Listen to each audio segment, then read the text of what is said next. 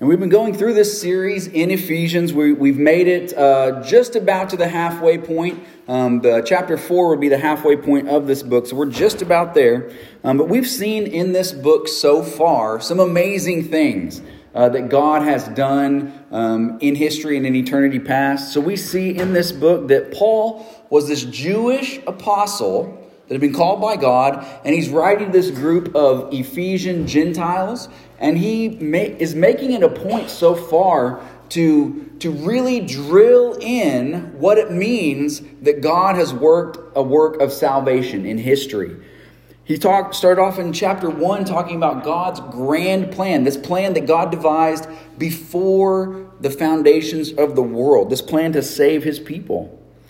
And he also speaks of humanity's involvement in that grand plan. God has this grand plan to unite all things under Christ's feet, to glorify himself, and he uses humans in that plan. We participate in that. We're involved in this grand plan that God has made. And then he starts to make the point that this grand plan uh, that, that, that God has made and our involvement in that has ramifications in our life. And the first place that he pointed to was our relationship with the Jewish people, right? The, the Jews and Gentiles. Now that they've both been reconciled to God, they are therefore reconciled to one another. And that's what we looked at uh, last week how God has created one new man in the place of those two peoples. Uh, one new man. That is the church of Jesus Christ. And today, we're going to see how that church, uh, another view of how that church impacts uh, the, the universe, really if you go to Walmart today um, and you take a kid with you, as you get up to the uh, to the line there, there's what what is right next to the checkout counter at Walmart? All that candy, right? And for some reason, there, there's good candy up there. There's there's Milky Ways, there are um, you know Snickers, whatever you whatever you love. But for some reason, your kid will not go for those things that are good. They're going to go for this little egg okay? It's called a Kinder Joy, okay? And you open this bad boy up and it, it kind of folds in half. Uh, one side of this has, I think it's chocolate. It's like a creamy thing. You like you have this spoon. I don't know what it is. I've never actually eaten it. But on the other side of that egg is a mystery. It's a toy.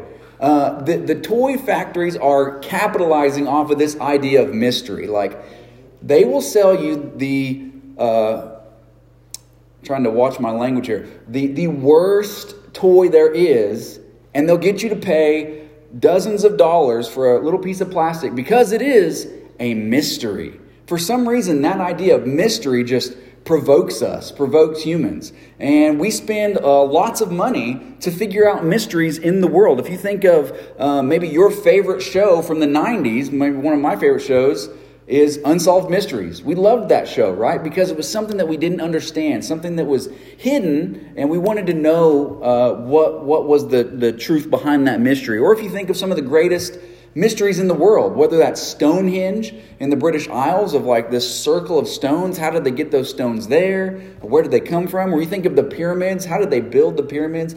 All this mystery just makes us, it, it makes us interested in it. Uh, we want to know what is the answer? What is, the, what is behind this mystery? And today, in our passage, Paul is going to speak of a mystery, this, this great mystery that has now been revealed.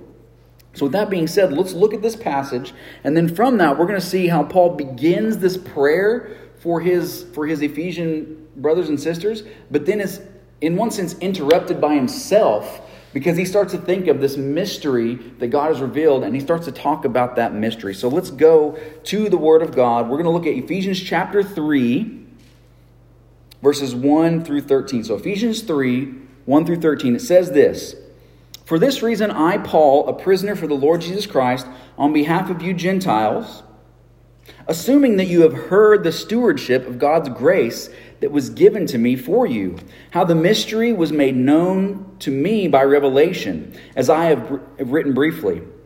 When you read this, you can perceive my insight into the mystery of Christ, which was not made known to sons of men in other generations, as it has been. Uh, as it has now been revealed in his holy apostles and prophets by the Spirit.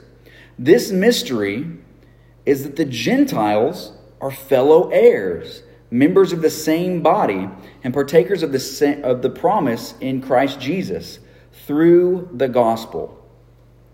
Of this gospel I was made a minister according to the gift of God's grace that was given me by the working of his power. To me, though I am the very least of all the saints, this grace was given to preach the, to the Gentiles the unsearchable riches of Christ and to bring to light for everyone what is the plan of the mystery hidden for ages in God who created all things, so that through the church the manifold wisdom of God might be made known to the rulers and authorities in the heavenly places.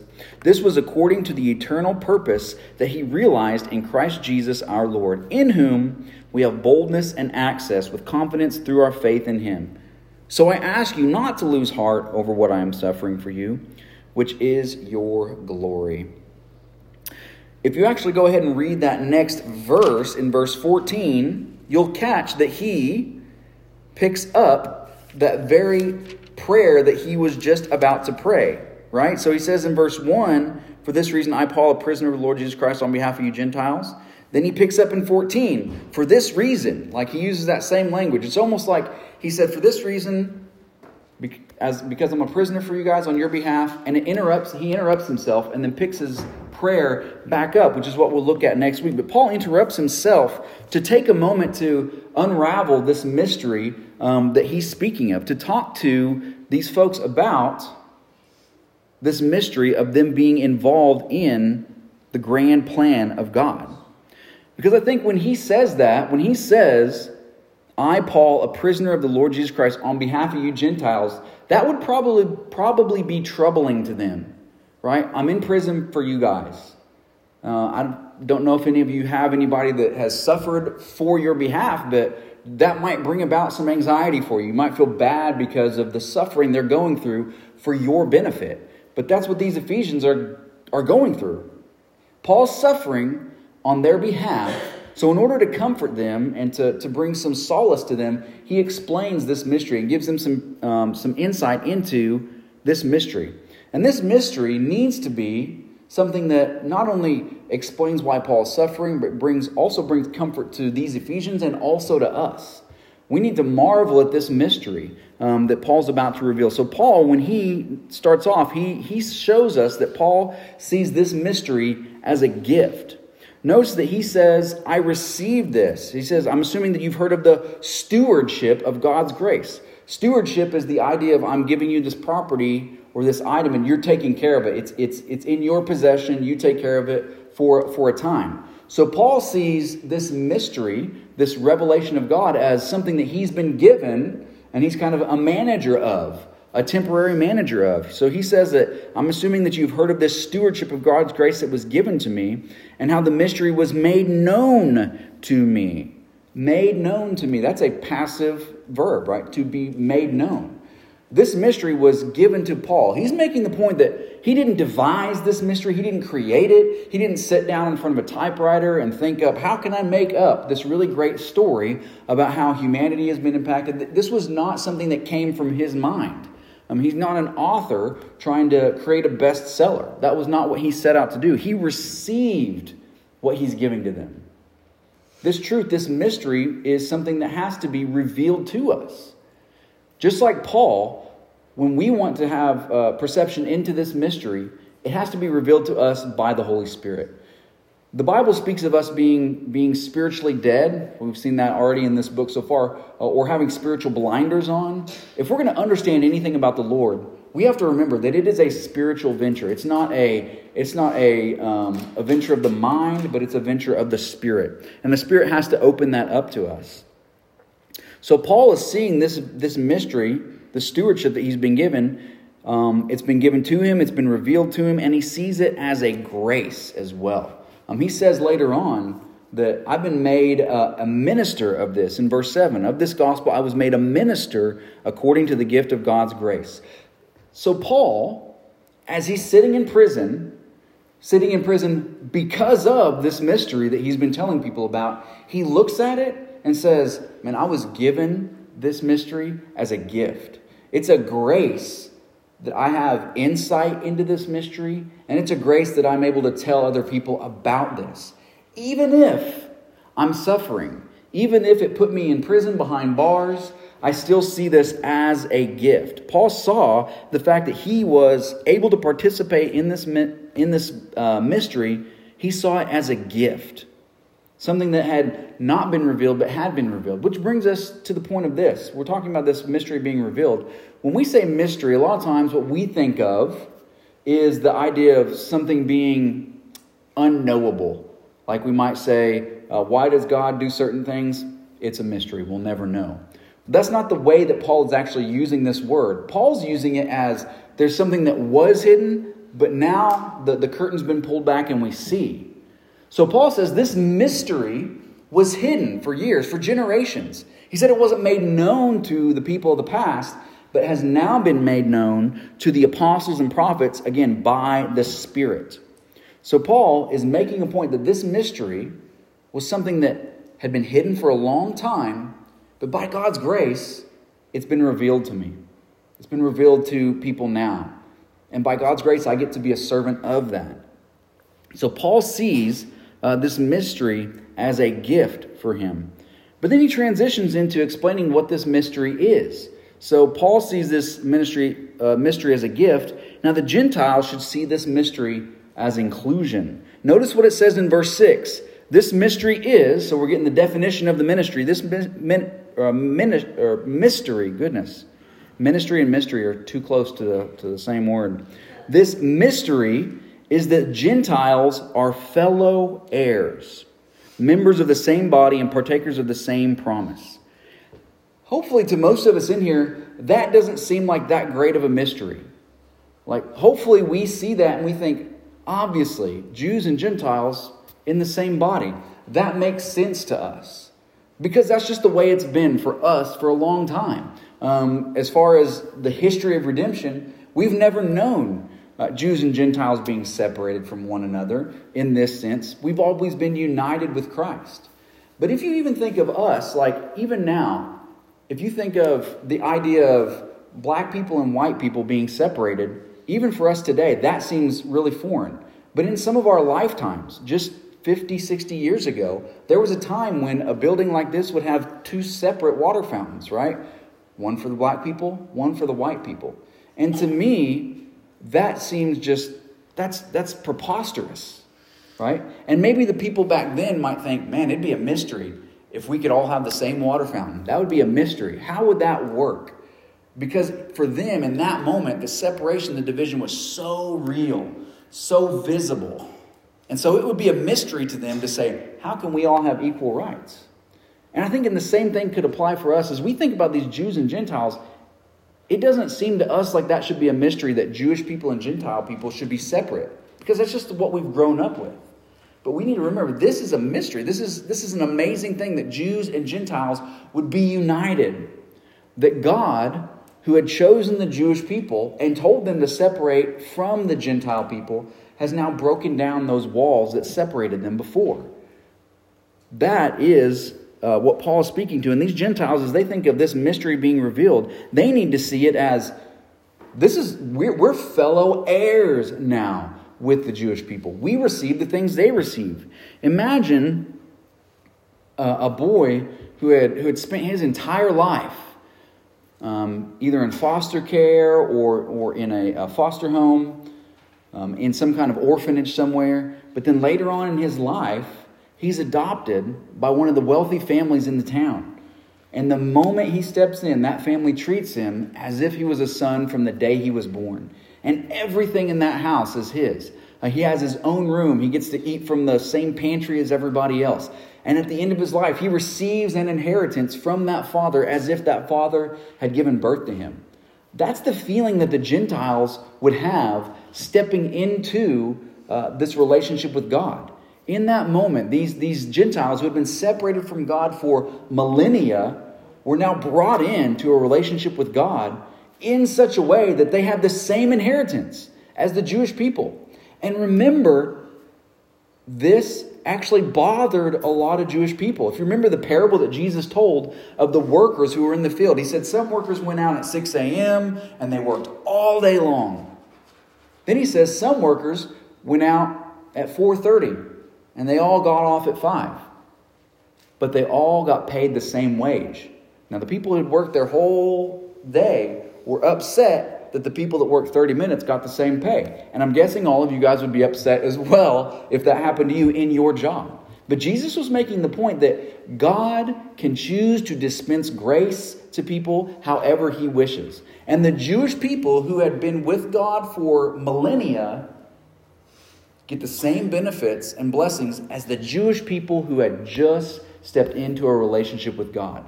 That's a mystery. That's an amazing thing that has now been revealed to these people. So these Jewish people, they get the same blessings. They are fellow heirs. They're the same body, partakers of the same promise. They did not have the same history as one another, but now they do have the same future.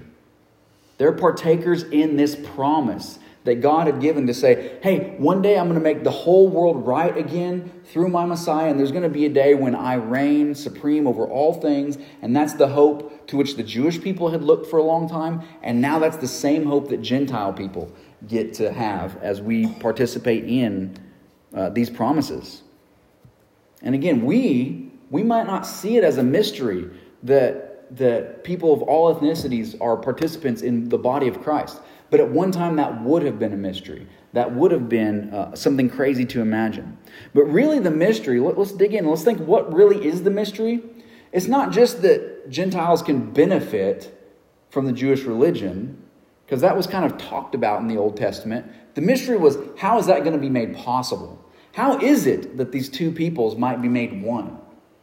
How is it that these, these, this, these two peoples might become one new man? And it is in the end of verse 6. They're heirs, members of the body, partakers in the promise in Christ Jesus through the gospel. This was the mystery. How this union between these peoples would be made, it's because of Christ. And what did Christ provide for us? At the core of what Jesus did, he granted us forgiveness. Forgiveness of sins. And those sins, when they're removed, we can be united. And to think, this, this, the way that Jesus accomplished this mystery, it's an amazing thing to think about how simple the act was from a worldly perspective. Have you ever thought about what Jesus really did from a worldly perspective? If there was no Christianity and you just you just looked at what Jesus did, he was a peasant that hung on a piece of wood in a dump outside of town for a few hours. From a worldly perspective, Jesus was just a Jewish peasant that hung on a piece of wood in the city dump. That should not make much of an impact on history. But that's from a worldly perspective. And for the Jewish people, and for even us today, we might see that as how does that make an impact on, on history? But what really happened, it wasn't just a Jewish peasant hanging on a piece of wood in the city dump. It was really the divine Son of God who came in the flesh and willingly took upon himself our sins and experienced our punishment. He took our lashings, he wore our crown of thorns. His, our nails were driven through his hands, and he was hung on our cross.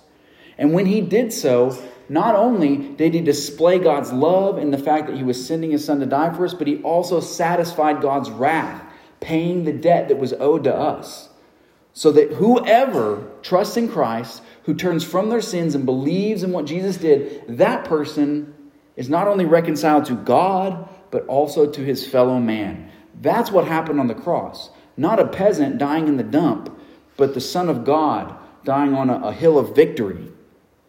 And that is the mystery. That is what it took to unite not only humanity to God, but humanity to itself. So we have to see Paul saw this mystery as a gift. The Gentiles saw this mystery as inclusion in the body. And now, third, the spiritual beings see this mystery as God's wisdom. And this is where we kind of read this passage and we start to think, well, what, what is going on here? Look at verse, um, verse 9 and 10. It talks about him uh, bringing light to everyone uh, as a plan for mystery hidden uh, for ages in God who created all things, so that through the church the manifold wisdom of God might be made known to who? To the rulers and authorities in the heavenly places. Now, in some sense, we're kind of getting out there. Like, what is, what is Paul talking about? Well, this passage says that these rulers and authorities in the heavenly places observe what God has done in history and they see it as a revelation of his wisdom. Who are these spiritual beings? Well, some commentators will say these are God's angels who observe what God has done and praise God for it. Some people will say these are um, maybe demons or other uh, spiritual beings that um, observe what God has done and, um, and, and quake because of the, the, what God has done. But either way, the point is this that reconciliation to God and reconciliation to our fellow man blows the minds of these spiritual beings. Um, these spiritual beings that look on on history, they see it and it's it's an amazing thing. It blows their minds. They say, "How wise is God that He might not only reconcile people to Him, but also reconcile people to each other?"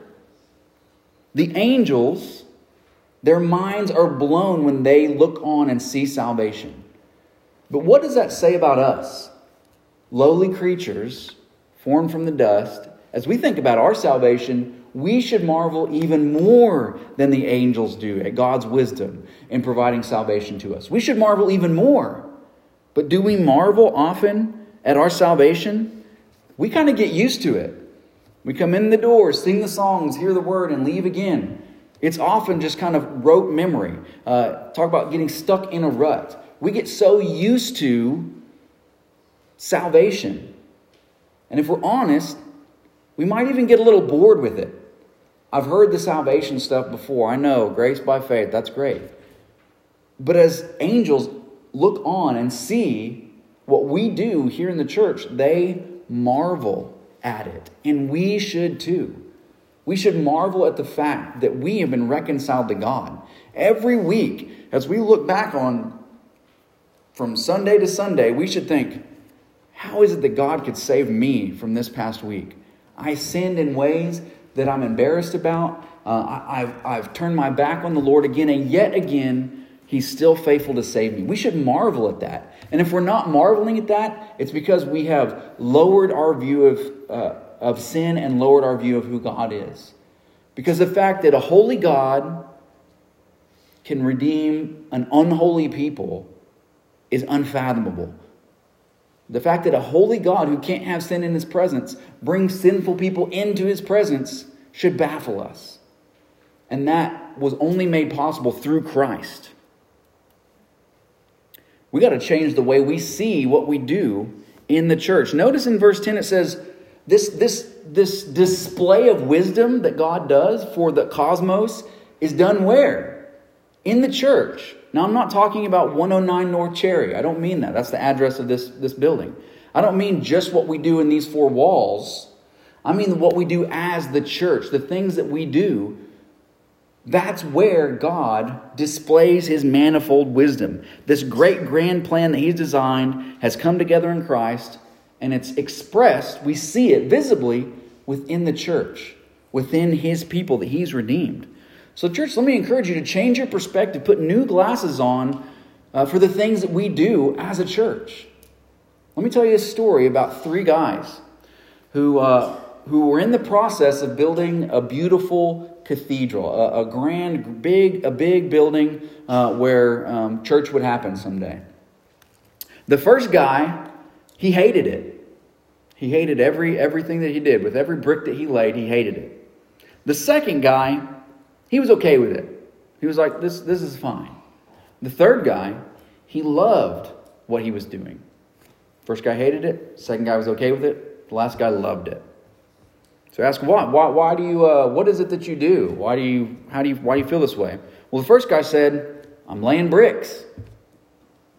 So you can imagine, uh, Dennis, you've laid a lot of bricks in your life. Your dad's a bricklayer. Uh, laying bricks probably not the most exciting thing in the world. You scoop the mortar, you lay the brick, you do it again. Pretty boring. So the first guy says, What are you doing? I'm laying bricks. The second guy had a different perspective. He said, I'm building a church. So he thought, there's maybe a little bit of more worth and value to what he's doing. The third guy said, I'm erecting the house of God. Pretty different perspective from those three guys. First guy hated it, second guy was okay with it, third guy loved it. First guy said, I'm just laying bricks. Second guy said, I'm building a church for people to use. Third guy said, I'm erecting the house of God. The first guy had a job, the second guy had a career, but the third guy had a purpose. He saw what he was doing impacted more than just him, it would impact uh, things forever. So I think we have to think about that when we come into the church. When you come to the church, what are you, what are you doing? I'm sitting in a seat listening to a speech. Well, you're probably not going to enjoy it very much, right? Well, if your perspective is, man, I'm becoming more like Jesus, that's going to help you be okay with it and be good with it. But if you say, my participation in Christianity displays God's manifold wisdom to the heavenly beings, there's some purpose behind that. So it's not just, I'm having a Bible study or I'm teaching a lesson or whatever it is. You are, when you participate in the things that the church does, you're displaying God's manifold wisdom in the heavenly places.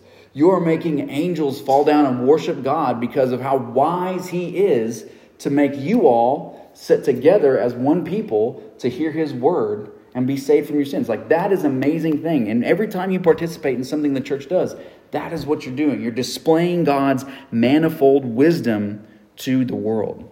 And this, this perspective is what allowed Paul to do what he was doing. What was Paul doing? Sitting in prison. And how was he okay with that? He could have said, you know what? I'm sitting in prison. Or he could change his perspective and say, hey, I'm, I'm making a point that people should be able to speak about religion.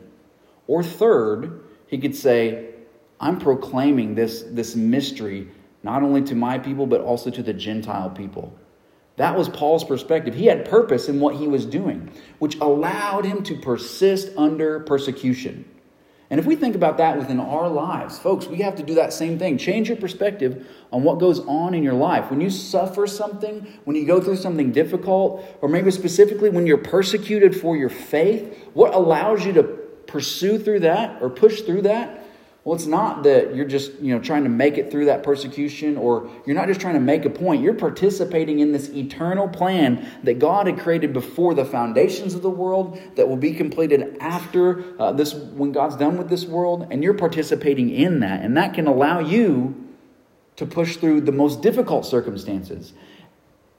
Or maybe something difficult, more difficult, which would be to participate in some of the mundane things that we do as a church that might seem insignificant but have eternal ramifications. We don't just feed a kid a hot dog on a Wednesday night.